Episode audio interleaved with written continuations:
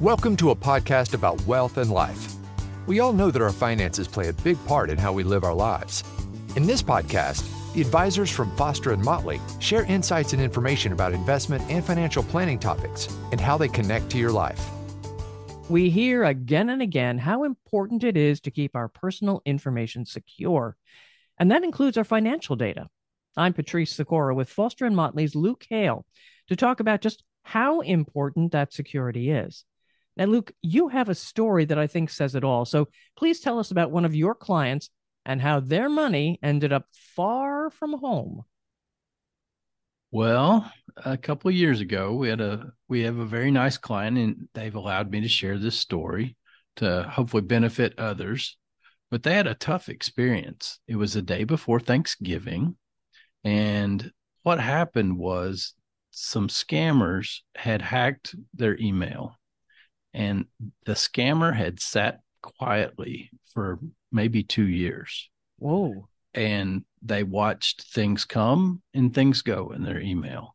So that should tell us that we should be very careful what we put in our email. No personally identifiable information, no social security numbers. Um, if you're going to mail your tax return to your financial planner, upload it securely to the site or password protected, because we all have to assume that all that email can be seen. So they laid in wait and watched the email uh, come and go. And through that time, they accumulated enough personally identifiable information on this person to ascertain that they had uh, some investment accounts. So they were financially independent. And then they could identify family members and things like that that would allow you to start a scam. So you accumulate data. All you really need, according to some experts, is a birth date, maybe your hometown, and maybe one more piece of information to start to start working on a scam against somebody. So if your email's hacked, all that stuff mm-hmm. flows through your email as you're talking to your friends and family. So the client unfortunately clicked this link that said, Hey, would you like to improve your data security? This is, you know, we'd like to improve your firewall. Click here. Of course, they wanted to be secure, and his computer got taken over by this group. We don't know from where, but we do know that the end of the story is there was uh, well maybe i shouldn't jump to the end. The middle is pretty interesting. So they take over the computer and then they um, initiate wire transfers uh, out of their account at charles schwab through a practice i guess that they only know about. They can they know how those systems work and they know you know we'll send you a password to confirm this is really you to your email address, right? So they're already in the email. So they did all that stuff and they shot four wire transfers out. And Schwab's very good. They have great security. And they caught three of them, but the fourth one snuck out. It ended up in Bangkok. So Schwab tried to get it back from the bank in Bangkok and they tried to recall the wire transfer and it didn't work. So the client was out some amount of money. Schwab has a great security protocol, and they also have a great security guarantee that if you didn't initiate this or provide your information to somebody falsely, you know, you didn't, even if you were scammed, if you provide your information to somebody, then this security guarantee doesn't work. But as long as you didn't do those things, then Schwab refunds the money. Um, so thankfully, the client was made whole. But to, I guess, the scammer's credit, their system worked. And even this very intelligent, nice person that was trying to enhance the security on their computer unfortunately fell victim to this. And once the scammers find out that you are potentially a victim to one scam, then you're marked. Mm-hmm. And these clients got a call every few hours from somebody outside the country, uh, encouraging them to do one more thing, one more thing. So that's they ultimately had to change their email address, they had to change their cell phone numbers, and they had to get their computer scrubbed of all the malware. So this was a disaster. This was the day before Thanksgiving. And uh, these people knew to their credit, they immediately contacted Schwab and said, and their bank and said, mm-hmm. I think I've done something wrong. I think, you know, I've been taken advantage of. And at that point, Schwab locked down the accounts, the bank locked down the accounts, nothing else bad happened. But then it was all about protecting them from the next right. thing, the next set of scammers. So they had to change all their stuff. It took an emotional toll. The sure. financial toll ended up being zero dollars, but the emotional toll was heavy. Sure. I find it amazing that the scammers were so patient. And I guess it's like being a hunter. You sit and, and you watch and you wait some more and you wait for the right opportunity and you wait until you've accumulated all that you need to move forward. And you got to believe that they're doing this with hundreds of thousands of accounts. So and they were and they were so smart to move the day before Thanksgiving because if we think about the American financial system, everybody's kind of takes that day off when everybody's got their guard down and everybody's looking forward to being at home with their family or they're traveling or they're thinking about getting on an airplane or you know anything but probably you know the office and really paying attention to what's going on. That's not to say that schwab and the bank and everybody wasn't paying attention. They were they've got systems that pay attention all the time but because of the day that they picked to do this, the chances of them getting away with it were higher because the response time would have been slower. People would have been out of the office. Right. I am uh, also amazed that um, they were actually made whole financially. I'm surprised at that, pleasantly surprised. I think your better companies like uh, we use Schwab as our custodian, not because they compensate us in any way, but we just feel like they're a really good partner. They have excellent security. I think they talk to the the FBI every week about things that are going on there because they are so big. They're some of the first people to see it. So very well informed and a good partner to have. And their security guarantee should give you confidence that, you know, as long as you live up to your end of right. the bargain, you can't give your login and password and things like that out to people. And then their security guarantee doesn't work. But in a case like this, where it was really out of the client's control and they essentially were are phished uh, through a phishing email, then in this case, that Schwab came through on the guarantee. You also had the opportunity to uh, hear from another person who's got a reputation as being quite the con man. I did. So at a Schwab conference, so I, I, attend various conferences every year. Some of them are Schwab, or some of them are sponsored by other uh, groups. But Schwab put on a great conference out in Colorado this year, and they had Frank Abagnale as one of their speakers. And he's of fame. Uh, you may recognize the name because the Catch Me If You Can movie with Leonardo DiCaprio uh, portrayed some elements of truth of Frank's life. I think it was Hollywoodized to some extent. And there may be some question about the truth of Frank's life in some corners.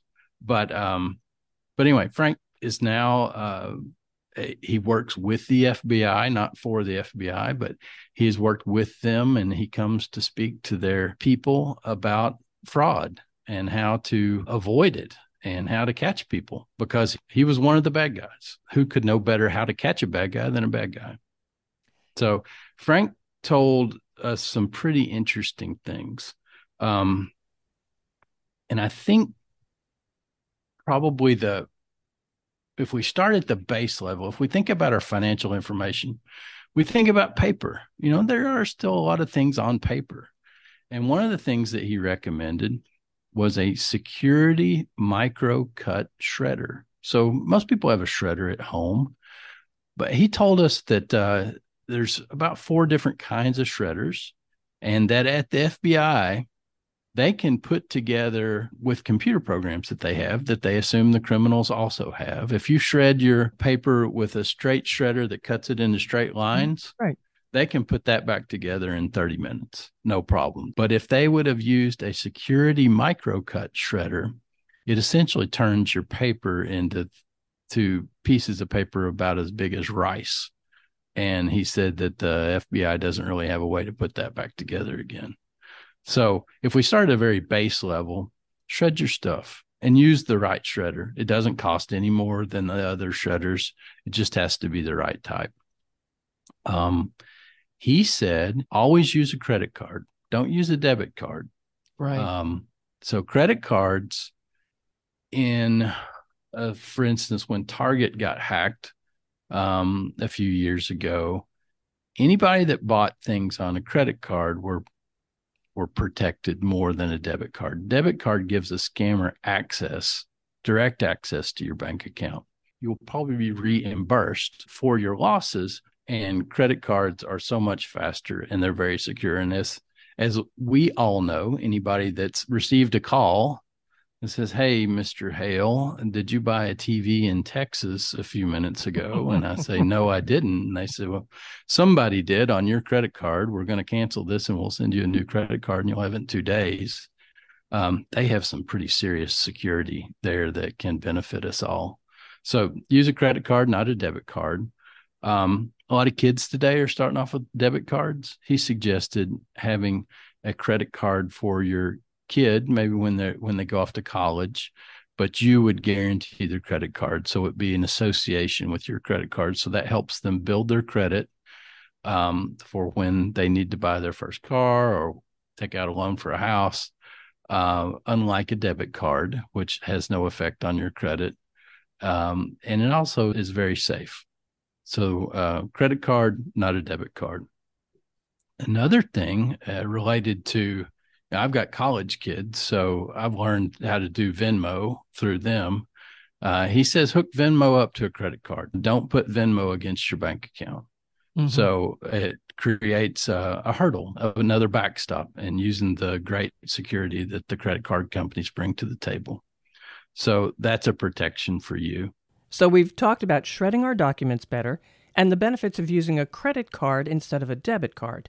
But what else should we be doing to protect our personal information from being accessed? So the biggest rock that you can put in place is a credit freeze. So a credit freeze essentially stops people from opening loans in your name. This is the best thing that you can do. So you should go do just Google how to freeze your credit. You'll mm-hmm. have to go to Equifax, Experian, and TransUnion individually and go through their process, but it's easy and now it's free.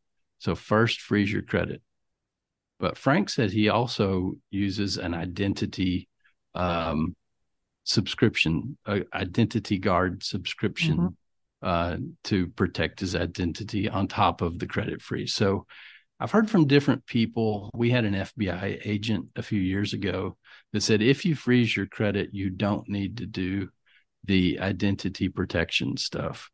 Um, but Frank said for twelve dollars a month, uh, you can en- enroll in one of these services like LifeLock or Identity Guard, and have that extra level of protection and really know what's going on with your credit on a day to day situation and also your identity to see if people are trying to open things in your name, mm-hmm. see if your uh, your identity has been for sale on the dark web, which is somewhere that I don't know anything about. That sounds very scary. But with these services, they can identify the bad guys that are trying to get after you.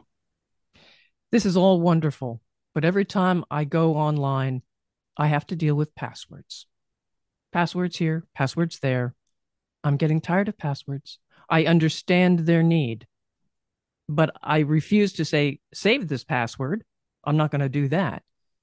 What about keeping track of your passwords and, and making them a challenge for anybody who's trying to, to crack them? It's a great question. The bad news is passwords are a pain in the neck and we all have to deal with them right now. And the best way to deal with a bad situation is through a password manager, but it's a way to store your passwords in a place that is encrypted with one master password over top of it. So we use uh, a password manager at work, and it makes our life a lot easier and more secure in the workplace. I have to remember one master password, and then it has essentially that opens the vault and allows me to have all the other passwords for all the sites that we use uh, day in and day out through the financial planning and investment management process. So I would encourage people to do that. But there's even better news that that Frank said was on the way. He said passwords were, are a a technology that was developed in about 1964, the way they're currently being used. And now there's something called pass keys and when pass keys get fully adopted, they will make all of our lives a lot easier and more secure. And uh, I'm not a technical person, but as I understand it, a pass key identifies you as a user much more securely than a password. It could be something that you plug into your computer and use a thumbprint reader, or it could be something on your phone that has a biometric interface with your Amazon account. But it's just going to get a lot easier. We have to be a little patient. We have to do what's right now for passwords to try to organize them and keep them safe. But then know that hopefully in a couple of years, the pass key thing is going to make all of our lives a lot easier. You were telling me before we started re- recording about the complexity of passwords. How many letters, how many numbers? That I thought that was really interesting. Can you go through that again? Sure. So I as I was getting ready for this podcast, I looked up, you know, the right length of password that you should use. Um, and one thing to remember is length equals strength. So that's something that we can all remember. Length equals strength. And there was a matrix that I saw that was developed by the computer people that had a matrix of how many characters in the password going down the left hand side and then across the top was if you just use letters or you just use numbers or you used a combination of letters and numbers or if you used a combination of letters numbers characters and a capital letter which is what they all suggest that we mm-hmm. do and what i found was eight characters really probably should be the minimum that you use. And it should be a combination of letters, numbers, have at least one uppercase, and then one special symbol. Now, with eight characters, it is supposed to hold off what's called a brute force attack, which is essentially kind of a it's a computer attack on your password mm-hmm. That goes through and makes educated guesses but they make hundreds and thousands of guesses every second. So if you used one, two, they might guess the other two numbers would be three, four. that's pretty, that's going to be pretty easy. Don't do that. But what I determined was at if you have a eight character symbol or eight character password that uses symbols, numbers, and upper, it's going to take a brute force attack maybe eight hours to break your password.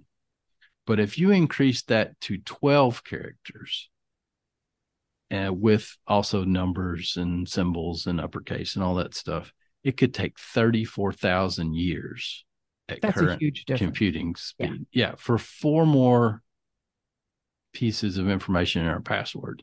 So I don't know about you, but I'm, you know, we at work we always because our security people are great we're always changing our passwords and we're you know and i always have to come up with something. So i wrote this down. So this is a uh i think it's a 13 character password. My dog ruby 859 exclamation mark now that's not a password i use by the way if you're listening uh, but that would be that would qualify for the 34,000 years. So they say do phrases that you can remember. 859 happens to be my area code. So like okay, I can remember that and that's not obvious. Those 8 and 5 mm-hmm. 9 don't obviously go together. So um, do a phrase, you know, do your kid, do your dog, do your last three dogs. I don't I don't know. Whatever you do, but maybe do a phrase you can remember versus some intricate thing that's going to be really hard to remember. And then one other point before we wrap this up email addresses. Look at the email address, look at the URL, look at the links. Yep. Are they right or do they look a little off? So you may or may not know this. If you don't know this, this will be great information. So hover over the email with your cursor and it will come up, even if it says it's from Microsoft. If you hover over it, it will reveal that it's really not from Microsoft. It may be from some, um, you know, somewhere out of the country, mm-hmm. some funny looking thing. So that's a really basic thing that you can do that if you just take an extra second to identify that it's really coming from somebody that you don't know or it claims to be some organization that it's not just delete it. Just if it's important and if it was from somebody real they're going to send you another email or they're going to send you a piece of paper in the mail. Um, so that is a really easy way that you can sort through your email and hopefully identify some scammers before they get you. And look at the spelling the spelling of words. Yep that's true. It, but scammers are getting really good. Yeah. They're, you know, some of the stuff that I used to depend on, like spelling and bad grammar, don't hold up anymore. I, I think that they are so good they can get any of us. It's just a matter of trying to put layers of protection, you know, a good password, check your email, be aware of things, don't click on links. The IRS will never call you things like that, that that we hear out in the world but we just have to have our guard up. And if anything looks a little bit strange pick up the phone and call somebody. Yeah, and sometimes you're just moving too quickly. You know yeah. as you said pause look at the email address look at where it came from. And one more thing specifically on your financial account set up multi-factor authorization on your bank accounts and your brokerage accounts. I know at Schwab they give you the option to do that or not. Take take the option to do that. It will send a code to your phone and then you'll have to press a button to say it's okay or something like that. It's really no big deal once you get it set up, but it provides a huge uh, protection for you that um, without it, you're just a little bit more vulnerable. Luke, that was a fantastic discussion, and we're going to have to get you back here for some updates too. Maybe go for to one of uh, Mr. Abagnale's uh, seminars again. Bring us That'd back some information.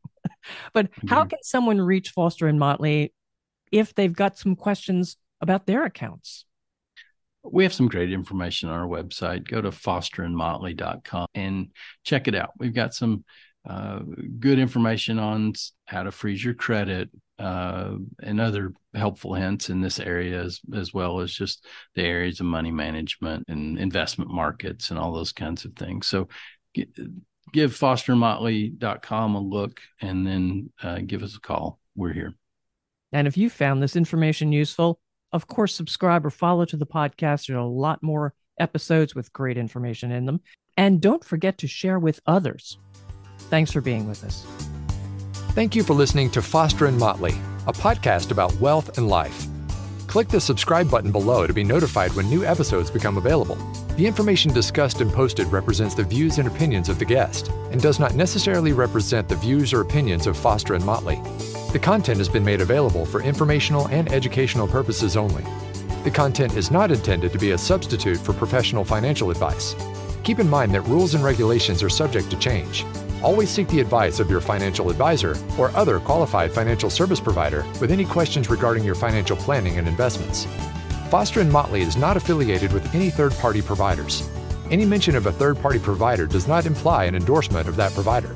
If you decide to utilize a third-party provider, you do so at your own risk.